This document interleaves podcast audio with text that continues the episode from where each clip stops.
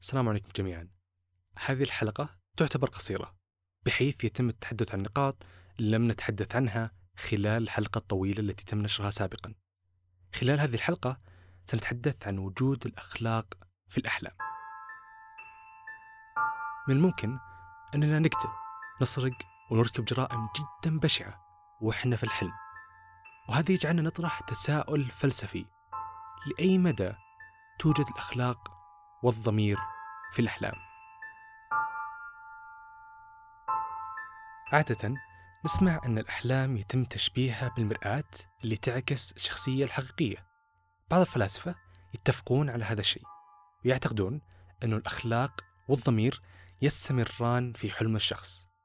بينما في فلاسفة آخرين يؤمنون أن الأخلاق والضمير ليس لها مكان في الحلم لأن الضمير يبدو صامت ولهذا لا نشعر بالشفقة وممكن نرتكب أبشع الجرائم زي السرقة والعنف والقتل بلا مبالاة وعدم تأنيب ضمير.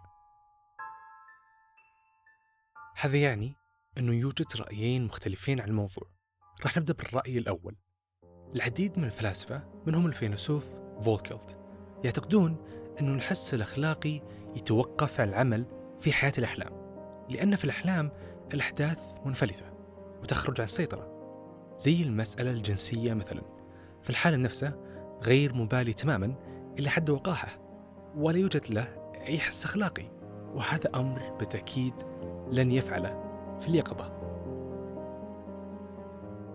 أما الرأي الآخر فهو المجموعة من الفلاسفة ومنهم الفيلسوف شوبنهاور يقول أنه كل ما يظهر في الحلم يتصرف ويتكلم في انسجام تام مع شخصيته الحقيقية. فأخلاق الشخص في حلمه هي شخصيته الحقيقية مستمرة في العمل. فيقول كلما كانت الحياة نقية كان الحلم نقي والعكس صحيح. أيضا يذكر أن الحلم يكشف لنا أنفسنا. ففي الأحلام نتعلم أكثر عن أنفسنا وحقيقتها على الرغم من كل الأقنعة اللي نتحصن وراءها في حياة اليقظة. وحجته هي أن الشخص النبيل أبدا لن يرتكب الجريمة في حلمه. وحتى لو فعلها سيكون جدا خائف لأنها مناقضة على نحو كامل لطبيعته.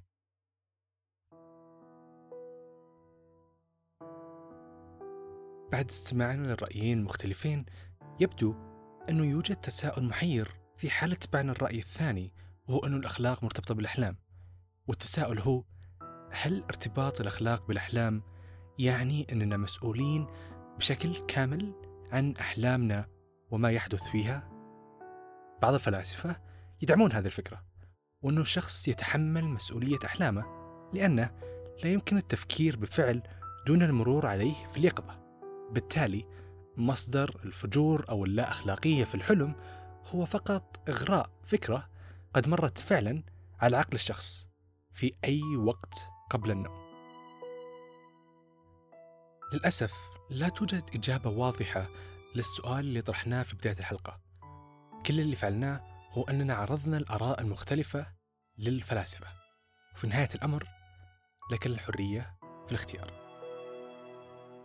بإمكانك معرفة المصادر اللي استخدمناها لهذه الحلقة وأيضا الاستماع إلى الحلقة الطويلة السابقة من خلال الروابط في الأسفل. أيضا بإمكانك تعرف أكثر على الأحلام ومعرفة تفاصيل أكثر من خلال موقع محتوايز. وأيضا الحساب في وسائل التواصل الاجتماعي. ختاما كان معكم خالد القنيعة وتم إعداد المحتوى من قبل محمد العمري.